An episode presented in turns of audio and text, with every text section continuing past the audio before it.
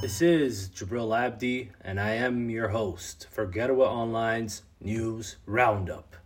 This program will be your primary resource for Somali news by us for you in the English language.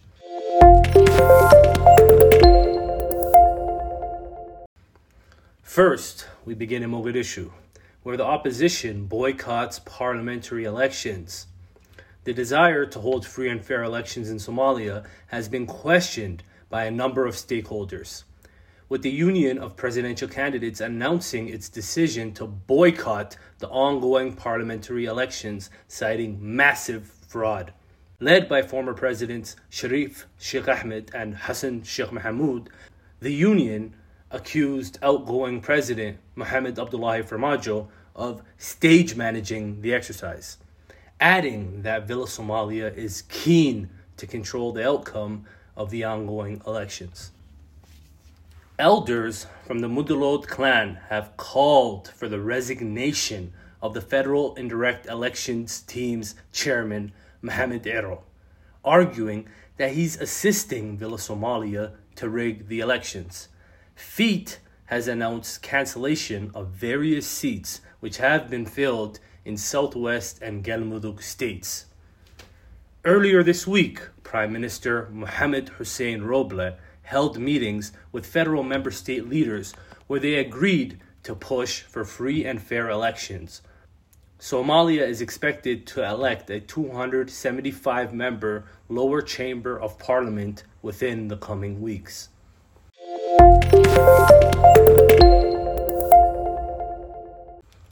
The fight against Al Shabaab. The war against Al Shabaab militants intensified this week following various operations launched across the country by the Somali National Army and allied forces. These forces conducted operations in Mogadishu. On Wednesday, the National Intelligence and Security Agency, NISA, announced that it had neutralized 12 al Shabaab militants within the capital city. 15 militants were targeted in these raids. This comes days after the militants claimed responsibility for the bomb blast in Mogadishu, which killed eight. Al Shabaab fired mortars on Wednesday, killing children in Beledweyne, central Somalia. The militants exchanged fire with African Union forces from the Djibouti contingent the Somali government has vowed to defeat al Shabaab. Osman Burmado, a clan elder from northern Somalia, has apologized for seemingly sympathizing with the al Shabaab militants.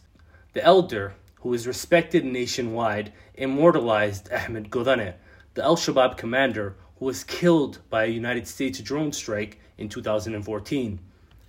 United States Assistant Secretary of State Molly Phee acknowledged that Al Shabaab continues to wreak havoc in Somalia and across international borders. She said by the end of this month, African Union forces will be reconfigured to further assist in political processes and the fight against Al Shabaab. In international news, the Ethiopian conflict takes new shape. The breakaway region of Somaliland maintained that will not be dragged into the ongoing Ethiopian civil war. Initially, the regional president Musa Bihi had met Somali regional leader Mustafa Umar, where he pledged his support. While Mogadishu has remained mum on the ongoing war in Ethiopia, outgoing president Mohamed Abdullahi Farmajo is a close ally of embattled Prime Minister Abiy Ahmed. Abiy Ahmed has reached the arena of combat within the Ethiopian civil war. On Wednesday, Ethiopia claimed to have seized several strategic towns in Amhara and Afar regions, with Lalibela, a cultural and historic center, being the latest. Sources said the Tigray Defense Forces, or TDF, had moved out of the town willingly. The TDF maintains that it will continue pushing further south to the capital, Addis Ababa, while condemning airstrikes targeting important civilian infrastructure. On Wednesday, Assistant Secretary Molly Phee said the United States supports reconciliation efforts in the Horn of Africa nation. Trump's outbursts at Ilhan Omar and United States policy. Former United States President Donald Trump has yet again hit at Representative Ilhan Omar, who has roots in Somalia, accusing her of abandoning her country. Donald Trump has been at loggerheads with Ilhan Omar for years now. The Democrat from Minnesota accuses Trump of engineering Islamophobia across the world, at times labeling him a bigot. Representative Omar has been agitating for improved policy between the United States and Africa. On Wednesday, the flamboyant Congresswoman questioned why the United States was silent on atrocities in Ethiopia and the shambolic elections in Somalia.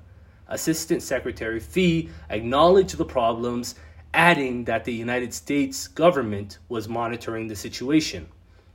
In her argument, Representative Omar claimed that the United Arab Emirates, Turkey, and China were supplying the federal government of Ethiopia with drones, which are allegedly being used in the Ethiopian civil war. This matter is currently being investigated by the United Nations Security Council. There you have it. That was your news roundup. Until next time, ciao.